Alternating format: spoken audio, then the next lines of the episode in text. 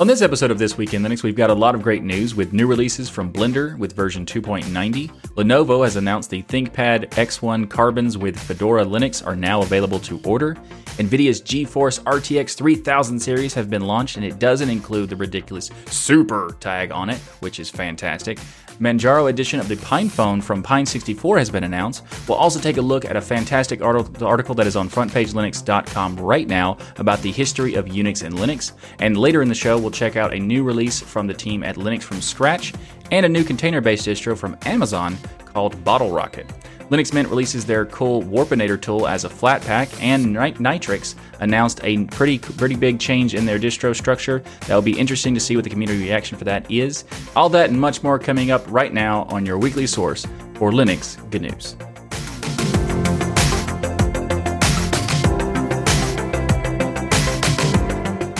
This episode of This Week in Linux is sponsored by DigitalOcean and by Bitwarden. Welcome to episode 116 of This Week in Linux, a weekly Linux news podcast, a part of the Destination Linux Network. I'm Michael Tunnell, and if you're new to the show, this is a show that will keep you up to date with what's going on in the Linux world. I'll give you my take on the latest topics using my over 20 years experience as a Linux user.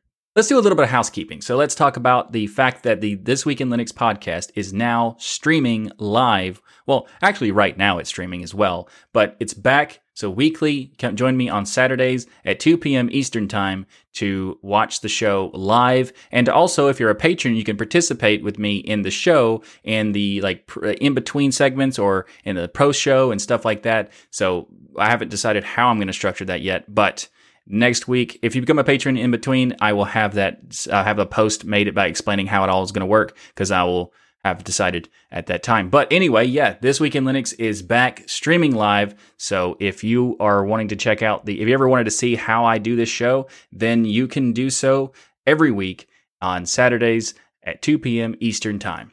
It is kind of a mess, but it's also a fun mess. So be sure to check it out. And also check out the other podcasts that I'm on, like Destination Linux and Hardware Addicts. Both of these podcasts are fantastic, and it's not just because I'm biased because they're my podcasts, but also because they just happen to be fantastic. Destination Linux is a fantastic show for people who are new to Linux or any skill level, really. It's just a fun show where we have discussions and there's a lot of banter and a bunch of stuff like that. Also, Hardware Addicts is a hardware podcast for anyone who's an enthusiast or an aspiring enthusiast for hardware like myself. I'm not really an enthusiast yet, but at some point I will be.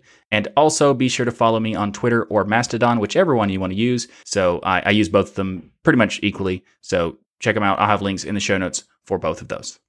A first in the show this week is Blender 2.90. It's been released. This is actually really awesome, just fantastic. I'm a huge fan of Blender. It's a great application.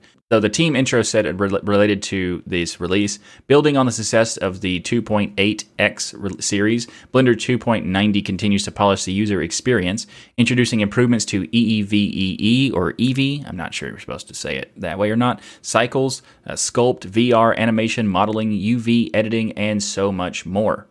And that is just, I'm just such a huge fan of Blender. Like a lot of the stuff I don't really know because I've used Blender for years, but there's so many things that Blender can do that I'm just not skilled enough in everything to know all of these things, even though I've been using it for so long, because that's how amazing Blender is. It is such a fantastic application. It can do video editing. It can do 3D models. It can do motion graphics. It can do so many things. And it's also really good at all of these things, which is what makes Blender fantastic. Is it's not just an open source alternative that can do these types of things. It also does them very, very well, and it's a very powerful application. So Blender is just fantastic, and it's been around for a very long time. It's been around since 1994 was the first release of Blender. It was actually around before that under a different name, but Blender was the first, 1994 was the first version of Blender itself. And this new release has a bunch of cool stuff. It's got motion blur has been rewritten from scratch for the EV plugin stuff. And also they added some stuff for cloth simulations. So you can now do that on mesh models. You can do cloth filter to simulate cloth on meshes, cloth pressure gradients. Also, there's 4 types of cloth simulations now, which, by the way, if you're not familiar, cloth simulation is a very important thing because it allows you to have more realistic CG when you have humans having their shirts move in the wind and coats move and stuff like that. So cloth simulation is very important for realistic CG animations. It doesn't seem like it would be because it's just like cloth stuff, but it's very important. And it is it's already really good in Blender, and these improvements just made it look so much better. You can see in the video version the animations from the on their homepage for their freedom to create. You can see so many cool things you can do in Blender. It's just a fantastic application. There's I could go on for hours talking about all the really cool stuff, like the denoise stuff, the denoise filter now available in the 3D viewport, NVLink support for CUDA and optics, topology, slide, relax mode, also features two new deformation modes like pinch and expand, and a bunch more. It just never ends with Blender, which is awesome because it shouldn't, and I am a huge fan of Blender. And if you'd like to check out this latest release, I'll have a link to it in the show notes below. Up next in the show is Lenovo's ThinkPad X1 Carbon with Fedora Linux is now available to order. And right now there's actually a sale on, there's a coupon code that's out. It gives you a huge discount as of the time of the recording, though I'm not sure how long that's going to last because it says it's for the Labor Day, and that was already passed. But anyway, this is really awesome because 4 months ago, Lenovo announced plans to offer Linux laptops, and the ThinkPad X1 Carbon Gen 8 is the first laptop available with Fedora Linux pre-installed. Not just from them, but also just in general. Red Hat Senior Software Engineering Manager Christian Schaller, hopefully I said that right, says that this is a big milestone for us and for Lenovo as the first time Fedora ships pre-installed on a laptop from a major vendor, and it's the first time the world's largest laptop maker ships premium laptops with Linux directly to consumers. Currently, only the X111 or X1 Carbon is available, but more models are on the way. So this is fantastic. So if you want to know about the specs, I'll have the full list in the show notes below, in the links. So you go to the show notes and check out the entire thing for all the different processor options and everything. But I'll give you a quick synopsis of this. So the processors, there's actually going to be four different variants. There's two i5s and two i7s. And they have, depending on which one you get, there's 4 cores, 8 threads. They also have options for 8 gigabytes or 16 gigabytes of RAM. It has storage options of 256 gigabytes, 512 gigabytes, or 1 terabyte PCIe SSD options for the storage. It's going to have a 14-inch display, which will have, it's an IPS Full HD or 1920 by 1080 is what Full HD means. And it also has 400 nits for brightness levels. But this is fantastic that Lenovo is doing this with Red Hat to get Fedora on there, because there's so much potential for this. I've been wanting Red Hat to put a lot more effort into Fedora, and push Fedora as a desktop platform. Put their backing behind it, because they kind of do and they kind of don't. And hopefully, if this laptop sells, then it will convince them that they should put more effort into Fedora in that sense, because I think Fedora has a lot of potential, but they just need to put some more backing behind it and just kind of put the polish into it and do they could do so much. Red Hat could do so much with Fedora. Fedora is in a position where it could be the absolute best distro, period, but it needs to have that backing to do it. And I think that if this laptop proves to them that it's successful and people want that kind of thing, and they want them to put the effort into Fedora, hopefully it does happen. So if you are interested in getting a new laptop, this looks like a pretty good deal. You can get a pretty powerful laptop from Lenovo with the X1 Carbon ThinkPad with Fedora pre-installed. Links and all the spec stuff in the show notes. Up next in the show, let's talk about a fantastic article written on frontpagelinux.com by Eric Londo. It's titled, A Guide to the History of Unix and Linux, Everything You Need to Know. And you'll notice that it is not an exaggeration of a title when you check it out, because it is a gigantic, awesome, impressive article that talks about the history of Unix and Linux in extensive detail. It's a very long article, but it's also packed with just tons of information. So it might take a while to read it, but it's worth reading. And in the chat room, Jacob says that he's on chapter 3 of that article, season 4, episode 2 of The History of Unix and Linux, the unabridged version. So it's a fantastic article. You definitely need to check it out. And also check out Eric Londo's other articles that he posts on frontpagelinux.com. He posts quite a few of them, and also has the Linux ++ column that he does on a consistent basis to cover all the weekly news and stuff like that, and also does interviews and a variety of different things. It's a fantastic series that he does on Front Page Linux. So check that out as well. Linux plus plus. And in fact, based on the guide through the history of Unix and Linux, that's such a great article. It has so much great content packed into it. I even made a video about 6 cool things you didn't know about Linux history based on the article itself. So there's so much stuff in there.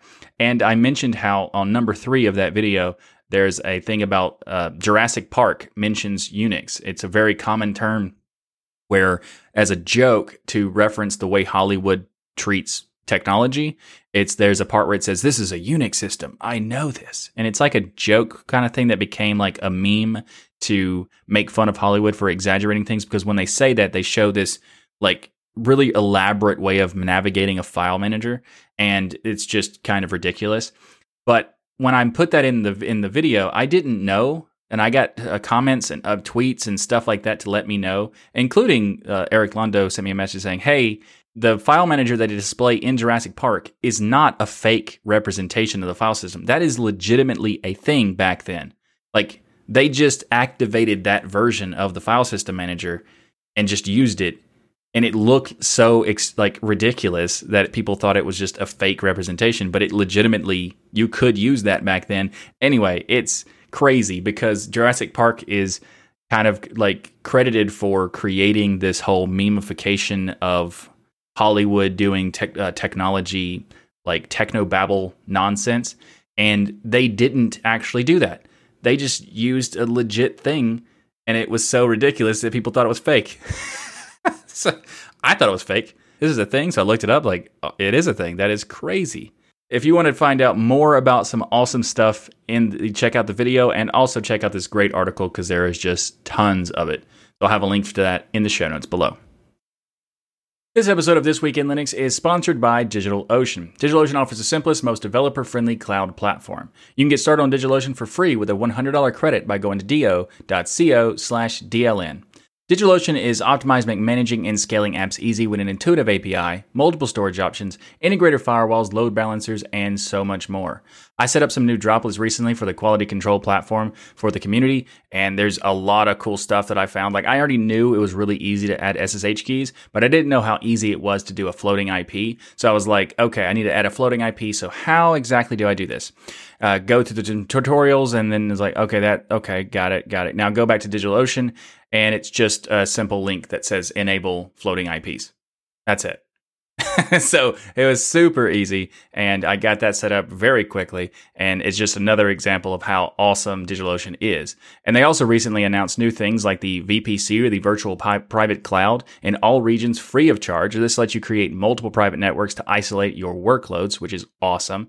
And if you'd like to check it out, you can get started by going to do.co/DLN, and this will give you a $100 free credit that you can use for 2 months. This will allow you to do a bunch of, like, a dozen droplets, or even some monster-sized droplets that you can have for 2 months to try out all the different things that you can do with it. And also check out their marketplace. It's a fantastic way to get really to get easy things set up very quickly. And again, go to do.co/DLN to get started with that $100 credit. And thanks again to DigitalOcean for sponsoring This Week in Linux.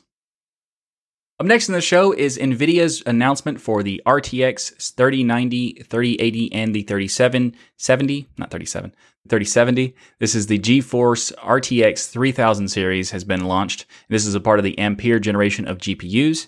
The RTX 3090 is aimed at replacing the Titan GPUs. And also, there's even claims that say that the RTX 3080 has roughly twice the performance of the RTX 2080 at the same price. So for those who purchased a 2080, that is unfortunate. Or if you purchased it recently, if you purchased it like years ago or whenever it came out, that's not that big of a difference. But if you purchased like just in the past month or so, that'd be annoying. But that's really cool. There's a lot of interesting stuff that came out in this one. There's the one that I really think would be fantastic to see how it works is the noise cancellation that they demoed. They have like supposedly artificial intelligence that just like can give you like denoising. So you could have a hairdryer. They showed a hairdryer in example in the demo that you could have that in the background, and it will still be able to isolate your voice and from that, which is amazing. I don't even know how remotely that works, but that sounds fantastic. And there's a lot of other cool stuff. And if you want to learn more about this, I would suggest checking out Hardware Addicts episode 18, because Ryan and Wendy talk about in depth this particular announcement. Because I'm not really a hardware person, I'm enthusiastic about hardware. I want to learn more about hardware, but I don't know much yet. So I'm working on it. It's only been 18 episodes of the show, and so I'm still working on it. And that sounds kind of bad that it's been 18 episodes and I'm still very, very new to hardware. But hey, it is what it is. So check out Hardware Addicts episode 18, where we talk about NVIDIA 3000 series GPUs. Well, where they talk about that mostly. But you definitely need to check out the 18th episode of Hardware Addicts. It is absolutely worth it. So I'll have links to that in the show notes. I'll have links to the announcements from NVIDIA as well, but links to the episode of Hardware Addicts in the show notes below. Up next in the show is some awesome news from Pine64, and that is the PinePhone Manjaro edition is going to be available soon, so you can order it. And there are a lot of interesting things about this, so let's talk about that. So Manjaro PinePhone is going to have three different interface or options that'll be using Lomira, which is from the UBports team, Fosh, and that's from the Librem team, and Plasma Mobile from the KDE team. So all of these will be at some point available as a build variants, which is fantastic. That is really cool. So you can have one distribution that has multiple interfaces. And also because the PinePhone, it supports so many different OSs, you can even do like multi-booting on the phone, which is really interesting. So I can't wait to get mine. I have one on order for the convergence package. I have the post-market OS version because it was the first one that had the convergence package. And this one also has the convergence package. So if you missed the ability to get the previous batch, you can still get the convergence package with this latest Manjaro edition PinePhone. If you're not familiar with what the convergence package is, I'll go ahead and tell you. It includes, it's like a USB-C dock that attaches to the phone. And on that dock, it includes an Ethernet connection. It has two USB Type A ports and an HDMI digital video output port. And also it has the power, being able to power via USB-C. So you can connect it to a monitor and a keyboard and turn the PinePhone into a Linux computer, which is just amazing. And also you can do all of this for the convergence package, which comes with the phone and the dock, is only $200 or $199. And you get 3 gigs of RAM, 32 gigs of eMMC storage, which is twice as much as the regular model because the non-convergence model has 16 gigabytes. And the USB dock has all this cool stuff, and I can't wait for it. I as soon as I saw that it was like they have a slightly more powerful PinePhone, I was like, I'm very tempted. Then the convergence dock is like, psh, I'm in. I'm getting it right now for sure. It's like, so if you're interested in doing it, you can get one with Manjaro, and I'm not sure if you can just order different build variants or whatever, but very cool. And they say that the pre-orders will be opening fairly soon, mid-September. So you can subscribe to their blog to be notified when it actually does go open, or you can follow them on Twitter and Mastodon to get notified when that does happen. So I can't wait to get my PinePhone and play with the convergence package because it's a very cool idea, and I am super excited. So I will be probably making a video about that when I do get it. So be sure to subscribe to the channel if you'd like to see that. Up next in the show is an interesting thing from Amazon. So Amazon announced that their Amazon Web Services that they've just released Bottle Rocket, which is, well, Bottle Rocket Linux, which is a Linux distro for containers, and it's written in Rust. So earlier this year, Linus Torvalds approved adding drivers and other components in Rust to Linux, which shows that it's getting a very, very popular, that programming language. Mozilla created the programming language of Rust, and also Amazon chose to use Rust, they say, because it's easier to write secure software in it. So Samantha Chandrasekhar. I'm sorry, I don't know. I tried, but I don't know. This is an AWS product manager, said it helps ensure thread safety and prevent memory-related errors, such as buffer overflows that can lead to security vulnerabilities. So that's why they chose Rust. And this particular distribution, there's a lot of stuff. It's more of like cloud-based technology. So, you know, you might want to go into more details like later. I'll have links in the show notes. So I'm not going to cover everything about that, but I do want to cover a few things. So it's designed to be quick and easy to maintain. They say the updates to Bottle Rocket can be applied and rolled back in an atomic manner, which is fantastic, which makes them easy to automate, reducing management overhead and reducing operational costs. Now, I haven't used this, obviously, so I can't give you an example of how good it is to use, but atomic updates are incredibly important. They make it so much easier to manage your system whether it's a desktop or a server, especially a server, because you don't want to manage that all the time and run updates all the time. You want to limit the amount of updates you want for the server, because that way you don't have to worry about, you know, if things changing too much, did it introduce bugs or blockades or breaks or whatever, you know. So like that kind of thing is a fantastic, because atomic updates allow you to, or it's also called transactional updates, is allows you to update only certain pieces, and also ability to kind of roll back and do snapshots if something does go wrong. So that's very cool that they have that. It makes sense considering it's a container-based distribution, but still. Now, whether or not you use this, it depends on if you use Amazon Web Services and that kind of thing. But this is just good that they're working on it, because Amazon making an open source distribution of Linux, which is what Bottle Rocket is good, because it shows how important it is to, you know, embrace open source, to embrace containerization, and embrace Linux, which is just fantastic to see. So more and more companies that jump on the bandwagon, the better. And while I might not necessarily use this particular distribution, and I don't know if who would, because I'm not in that cloud space, but if it's something that you're interested in, then I'll have links to it in the show notes below. This episode of This Week in Linux is brought to you by Bitwarden. Bitwarden is the open source password manager that I use and trust, and you can check it out by going to bitwarden.com/DLN to get started with your free account. Password managers are a great way to have a balance of security and convenience when you're using online accounts, because you need to have a different password for every single account on every single website, but that becomes a lot to deal with in terms of keeping up with it, even making new passwords and everything. So this is a great way to use a password manager, and the one that I trust is Bitwarden, because not only is it open source, they also do third-party security audits, where they hire security firms to actually audit their code to make sure it is as best as it can be, which is a fantastic thing. They even recently, just a month ago, they released a new audit that they did with another company. So they're just constantly on the ball. And also, it's fantastic because you have a level of convenience with the multiple devices you can use it with. You can do mobile browsers. You can do mobile devices like phones and tablets. You can also do desktop, browser plugins, and even the command line if you want to. It also has auto-filling passwords, so you don't have to type in the password yourself, and generate the passwords with their password generator, so you don't even have to know what the password is in the first place. It's a fantastic option, and it's one I've been using for a very long time, way before they even became a sponsor of the network, and I'm just a huge fan of Bitwarden, so check it out. Go to bitwarden.com/DLN to get started with your account, and also you might want to check out their premium account. They have premium accounts. They also have business accounts and enterprise and teams and also even a family account where you can have multiple people in your family do it. And they're super cheap. The prices start at $10 per year.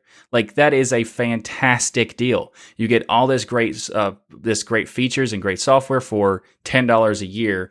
And so make the smart move like many from the community have and go to bitwarden.com/DLN to get started with your account. And if you're like me, though, you'll want to show your appreciation by signing up for the premium edition, because especially since that premium edition is only at $10 per year. So thanks again to Bitwarden for sponsoring This Week in Linux and the Destination Linux Network. Up next in the show is some really cool news from Linux Mint. They've released their tool Warpinator as a Flatpak.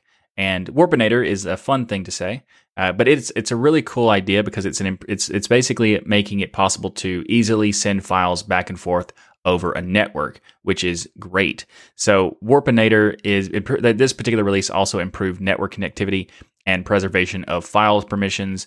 The SNI watcher is now asynchronous, and this is a really interesting thing because in addition to making it a Flatpak, they also have interoperability between the Flatpak and the non-Flatpak. So Mint says you can use both Flatpak and the non-Flatpak versions of Warpinator on the same network, which is just fantastic. So if you want a really easy way to send files back and forth on your network, check out Warpinator from Linux Mint, because now with a Flatpak, you can use it pretty much on any distro, which is awesome. So another reason why universal app formats are great, and I actually plan on making a video about how important these formats are to the ecosystem. This is just another example, because with this, you can now easily get Warpinator on whatever distro you have that supports Flatpaks. So that's awesome. If you want to learn more about Warpinator, I'll have a link in the show notes below. Up next in the show is some really interesting news from Nitrux. So Nitrux 1.3.2 has decided to drop SystemD for OpenRC in their latest release. So Nitrux is an Ubuntu-based distribution using the KDE Plasma desktop, although it's not exactly KDE Plasma, it's their own desktop that is built from KDE Plasma called NX Desktop, which, by the way, is a very nicely polished desktop for Plasma. So if you've never tried the NX Desktop, it's really cool because it basically takes KDE Plasma and then just like modifies it quite a bit and polishes it up really nicely in kind of a an interesting approach to sort of Mac-ish, Mac OS type with Plasma. It's not really what it is, but that's kind of like it. But anyway, it's a really nicely polished desktop. They also are doing something really interesting with the SystemD no longer shipping as default in its system. They are now using the OpenRC dependency base in its system as the default with the 1.3.2 release. And what's really interesting to me about this, like I know some distros don't like SystemD and choose not to use it. I don't really have a preference either way. However, I have used SystemD and also other different init systems. Oh, SystemD is more than init system, I know, but you know, for this init part of it, I have used SystemD, and I think that it's very simple to use, and I really like that in comparison to the previous methods. So I don't really care that much in terms of like pro SystemD, anti SystemD, but I'm okay if it's there. But they decided to get rid of it, and I think that's interesting because an Ubuntu-based distribution using SystemD is expected because Ubuntu uses SystemD, and they use it because Debian uses SystemD. Nitrux is going to replace that, and that's a big component to take out of your distribution and having two upstreams with Ubuntu and Debian. So I don't know how that's going to work out, but it's very interesting that they decided to do this. But if you haven't used Nitrux before, maybe give it a shot and see if you like an Ubuntu without SystemD, because I don't even know if there's any other distros that are based on Ubuntu that don't have SystemD.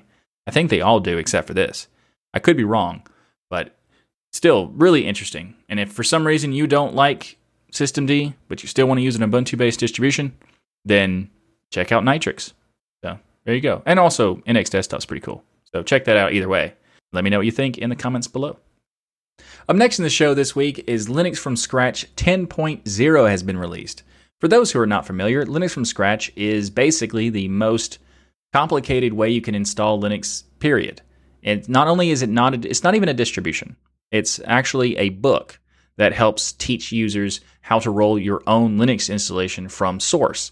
So essentially, you build it from scratch, hence the name Linux from Scratch.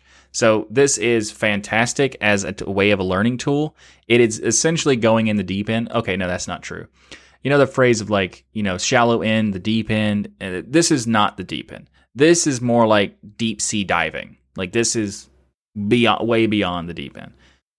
Like for example, if you want to learn how to install Linux, there's easy processes like the Ubuntu method of just installing the thing and it goes, you know, click next and next. Then there's also other more complicated methods. So like Debian is a little more complicated. Fedora is a little bit more complicated. But then there's even beyond that, whereas Arch, where you have to essentially learn from the command line and do everything for the most part yourself. You have to, there's a guide that teaches you how to things, but you don't have to build any of the packages. They're built, the packages are already built for you. Just tell it what you want to install. Then you go even farther and you got Gentoo, and Gentoo and Funtoo and stuff like that allow you to do similar to the way that Arch does, but you do have to compile everything. It just has more of a guiding hand, but still more complex in learning.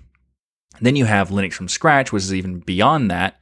There's also beyond Linux from Scratch, but anyway, but it goes another deep level where you're learning everything, like not only just compile flags, but also how to set up the compile flags and how to do everything from source. So if you want to learn the absolute bare bones way to install Linux, Linux from Scratch is the way to do it. However, I will go ahead and warn you that Linux from Scratch is it takes a long time. Like the first time you ever use Linux, it's like 15, 20 minutes. If it's the very first time you've never installed an operating system before, it might be a little bit weird. You might take like an hour or two because you're not sure about what the questions mean or something like that.